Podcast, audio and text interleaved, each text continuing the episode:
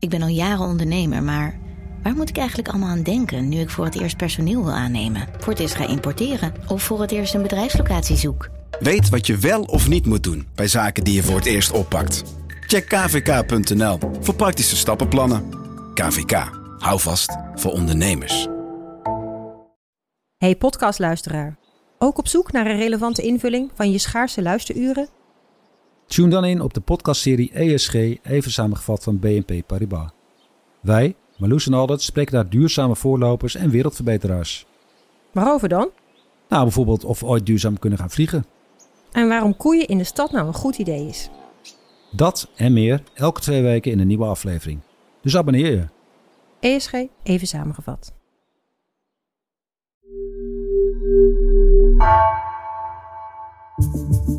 Vanaf de redactie van NRC het verhaal van vandaag. Mijn naam is Gabriella Ader.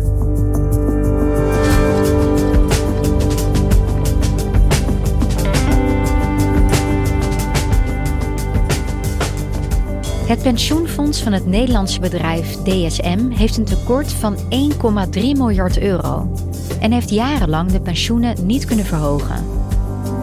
De financiële gevolgen voor gepensioneerden zijn groot, maar het pensioenfonds weigert openheid van zaken te geven. Redacteur Jeroen Wester onderzocht waar het tekort vandaan komt en waarom het jarenlang werd verzwegen.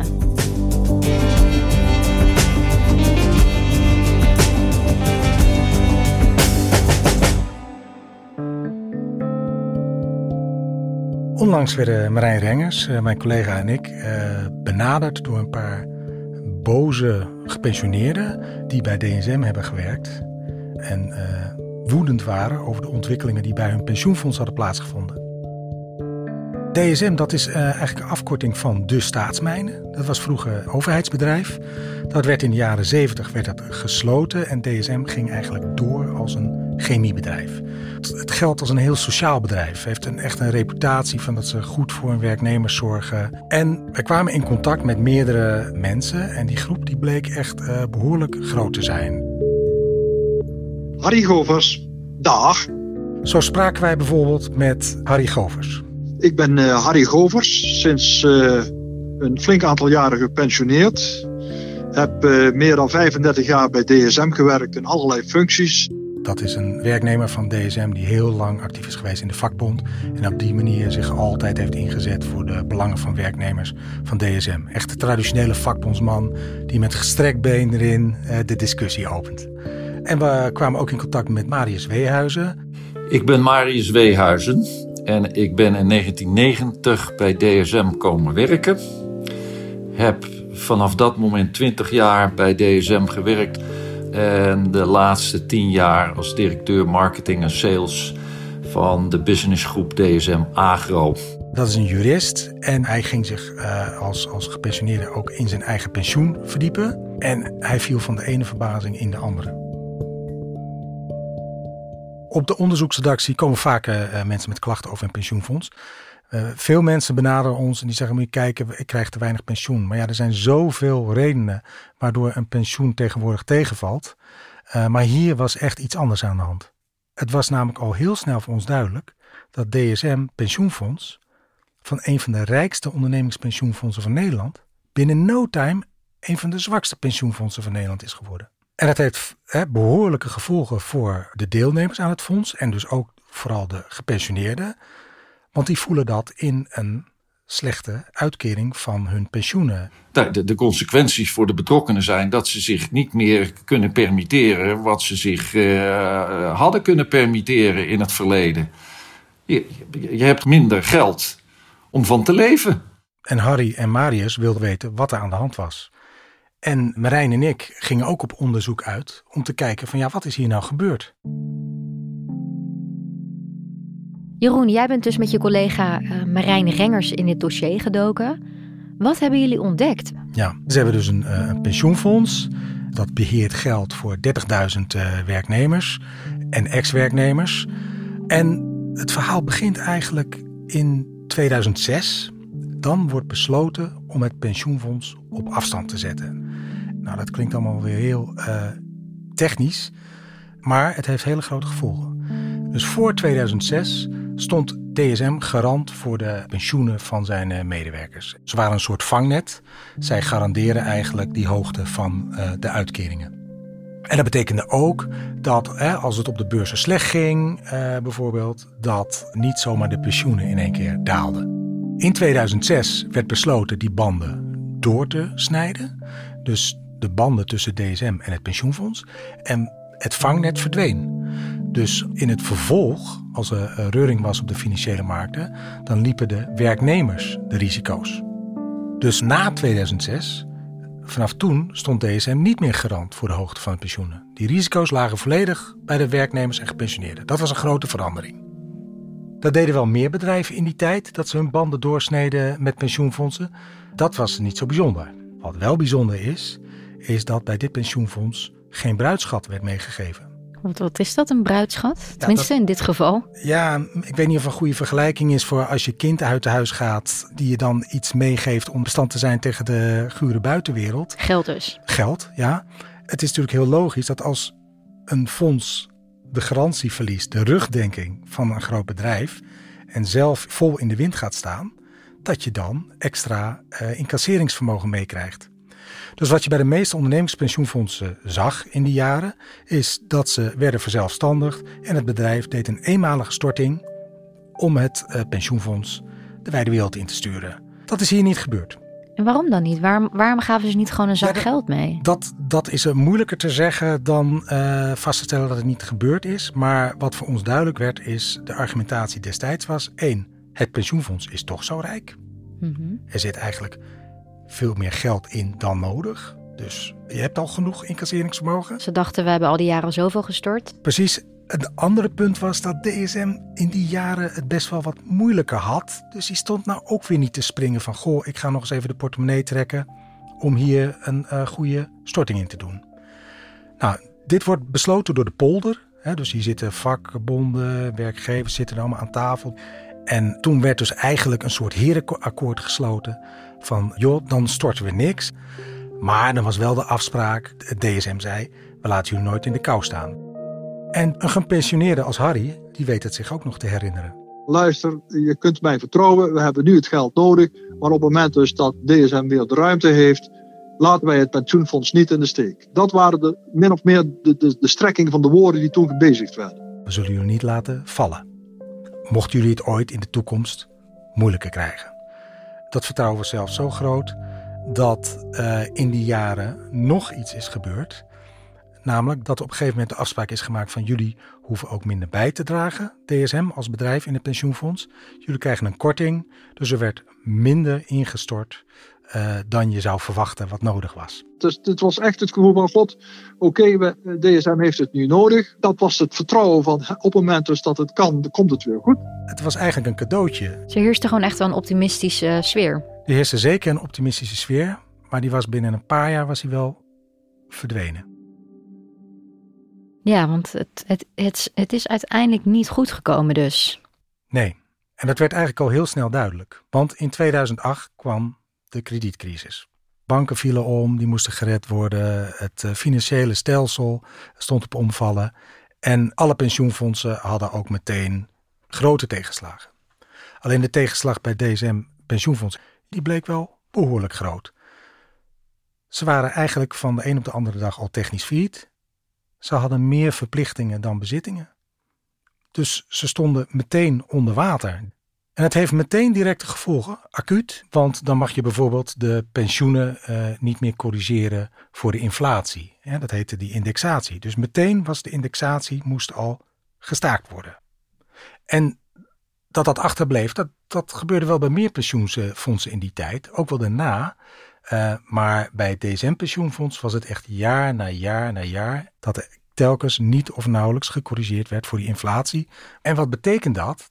Dat betekent dus dat je in die hoogte van je uitkering steeds minder koopkracht krijgt. Dus dat je pensioen steeds minder waard werd. En stel dat je in 2008 met pensioen was gegaan, dan had je gewoon 15 op jaar geen of nauwelijks indexatie. En dat betekent dat je een kwart minder koopkracht in je pensioen hebt. Dat is het verschil tussen bijvoorbeeld eh 1800 per maand of 2400 per maand. Dat, dat is een eh, stevig verschil. Ja, Dat is echt ook wel veel. En nu helemaal Ja. in deze tijden. Ja. Wat ik niet helemaal begrijp is dat waarom precies eh, die pensioenfondsen die pensioenen niet verhoogden. Ik snap dat er te weinig geld in de, in de kas was. Maar ik bedoel, hoe komt dat dan? Volgens het pensioenfonds kwam het doordat mensen ouder worden dan verwacht, door de vergrijzing, door de lage rente, zwakke beurs, etc.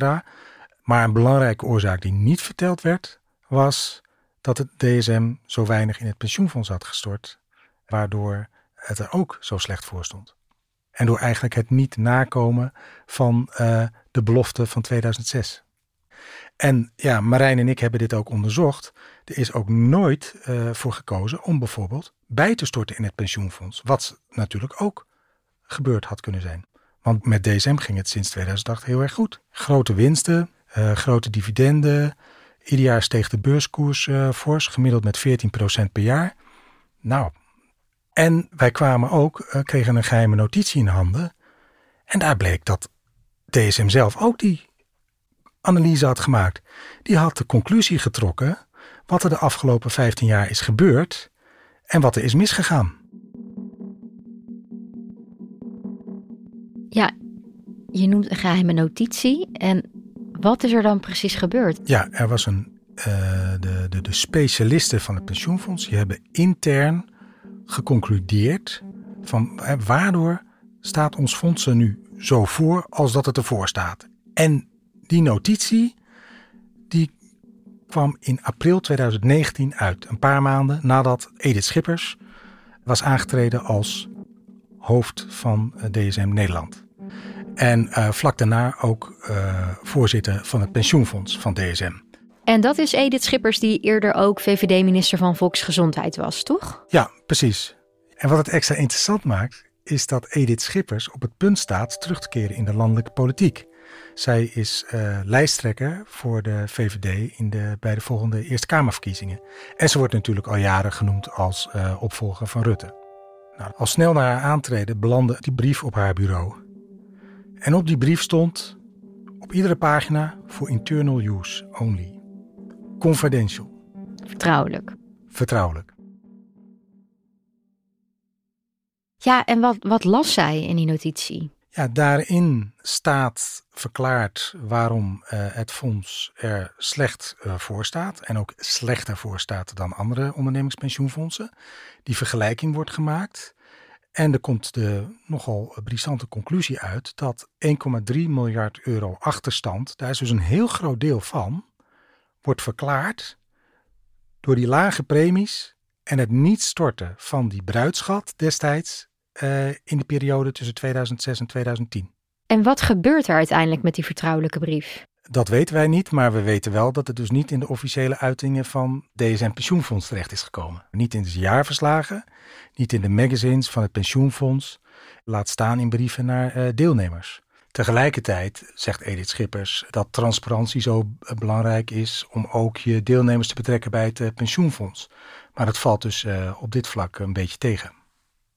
Vandaar ook dat die woede van eh, mensen als Marius en eh, Harry wel begrijpelijk is, omdat hier toch een belangrijke oorzaak van het zwak zijn van het pensioenfonds van DSM ja, niet met, met de buitenwacht is gedeeld. Ja, ik ben boos. En ik ben, ik ben boos omdat mevrouw Schippers naar buiten doet toekomen of dat het allemaal zo prachtig is. Maar eigenlijk binnenuit gewoon een keiharde zakelijke dame is die alleen maar de belangen van, eh, van de, de onderneming DSM richting toekomst veilig stelt, de aandeelhouders. En daar ben ik boos op, dat ze dat, dat, ze dat zomaar laat gebeuren. En de gepensioneerden die krijgen nog steeds niet meer pensioen. Die gaan nog steeds in koopkracht achteruit met hun pensioen. Jaar in, jaar uit. En wat zeggen DSM en het pensioenfonds hierover? Waarom hebben ze niet meer openheid gegeven? Ja, wij hebben ook specifiek gevraagd waarom hebben jullie deze informatie eh, die in die geheime notitie staat niet naar buiten gebracht en met je achterban gedeeld. Het letterlijke antwoord is dat was niet aan de orde en daartoe zijn wij niet verplicht. Hoezo dat was niet aan de orde? Al die mensen dat- staan toch dat- te dat- maken? Ja, dat, dat is duidelijk dat ze heel erg op de juridische lijn gaat zitten. Dat het niet verplicht zou zijn om dat te delen. En wat kunnen die gepensioneerden hier nou aan doen? Ja, dat is eh, een moeilijke vraag. ehm, want als je dit in het juridische trekt, eh, dan wordt het een, eh, een moeras. het is onduidelijk wat wel mag, wat niet mag. Dat is vaak ook een hele lange weg als je dat juridisch gaat aanvliegen, als je naar de rechter stapt en welke rechten afdwingbaar zijn en welke niet. Maar wat Harry wil, is dat het bedrijf openbaart van wat er is gebeurd. Wat ik wil hebben is dus wat is de afgelopen twintig jaar door DSM aan geld in het fonds gestort en wat is er uitgehaald. En die concrete balans die heb ik nog niet gekregen. Maar ja, dat is natuurlijk een pijnlijk, pijnlijk verhaal. Dus deze ontevreden gepensioneerden zitten vooral in de actiemodus. Hm. Ze schrijven brieven naar de Raad van Commissarissen van DSM. Oké. Ze schrijven brieven naar het bestuur van het pensioenfonds. Er is ook een uh, gepensioneerde waar we contact mee hadden. Die heeft een brief geschreven naar de Zwitserse fusiepartner. Want er komt een fusie aan. DSM wil fuseren met een Zwitserse club. Met de waarschuwing. Pas op. U gaat fuseren met DSM. Maar besef wel, er ligt een potentiële claim op het pensioenfonds. Ze hebben ook met een uh, advocaat in arm genomen, de nieuwe Belangenvereniging van Gepensioneerden. En die hebben een ultimatum gesteld aan het uh, pensioenfondsbestuur van jullie moeten deze geheime notitie zelf openbaar maken. We hebben een sommatie door de advocaat laten sturen aan het bestuur van het pensioenfonds om alle deelnemers, maar met in het bijzonder die pensioengerechtigden, eerlijk te vertellen dat het pensioenfonds is uitgehold en dat dat komt door het beleid van DSM, het bestuur van het pensioenfonds. En Harry en Marius zijn ook zo boos omdat de huidige top de komende maanden 30 miljoen aan bonussen mag verdelen als de fusie met die Zwitsers uh, lukt. Dat is veel geld en maakt de verschillen tussen de werkvloer en de top van het bedrijf alleen maar groter. En dit lijkt bijna op een klassieke, klassieke klassenstrijd van, het, uh, van arbeid tegen het kapitaal. Hè? Want de verschillen zijn zo groot geworden. De bonussen bij de top die, uh, zijn groot. Edith Schippers doet ook mee met deze bonussen, maar DSM wil niet vertellen hoeveel. Dat, dat wilde ik net vragen. Ja. ja en, uh, en de gepensioneerden blijven met heel weinig over. De gepensioneerden zitten nog steeds met achterblijvende uitkeringen. Nou, als ik dit hoor, dan denk ik ineens... waarom vullen ze niet gewoon die bruidschat aan bij het pensioenfonds? Dat is dus dat echt het uh, belang van het bedrijf veel dominanter was dan het belang van de werknemers. En dat hadden dus al die deelnemers niet verwacht, omdat DSM zo als een, een bedrijf met een heel sociaal profiel, een hele sociale reputatie had en gold. Dus dat ze niet verwachten dat dit uh, zou gebeuren op die manier. Ja, je wordt er bijna een beetje cynisch van, hè? Ja.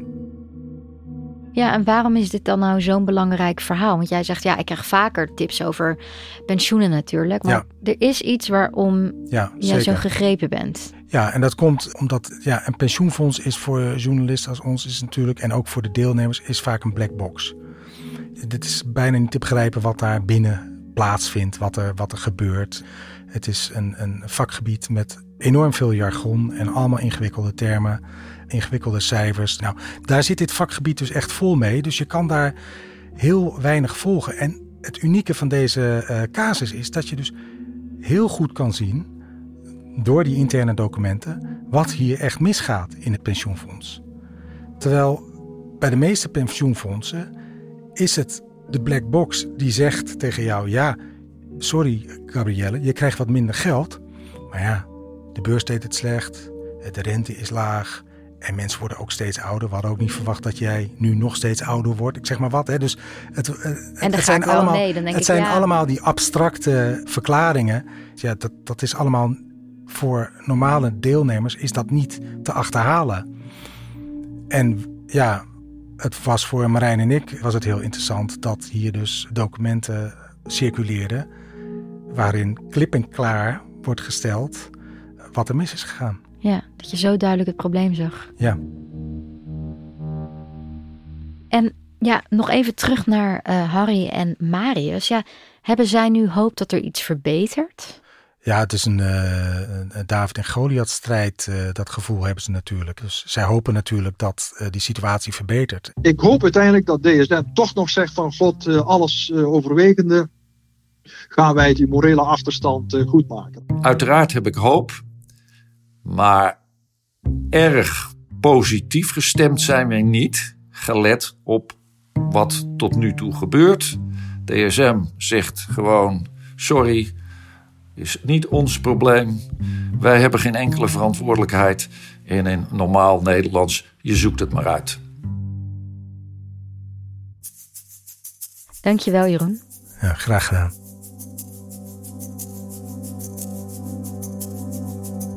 Je luisterde naar vandaag, een podcast van NRC. Eén verhaal, elke dag. Deze aflevering werd gemaakt door Ignaat Schoot, Iris Verhulsdonk en Marco Raaphorst. Coördinatie Henk Ruigrok van de Werven. Dit was vandaag, maandag weer.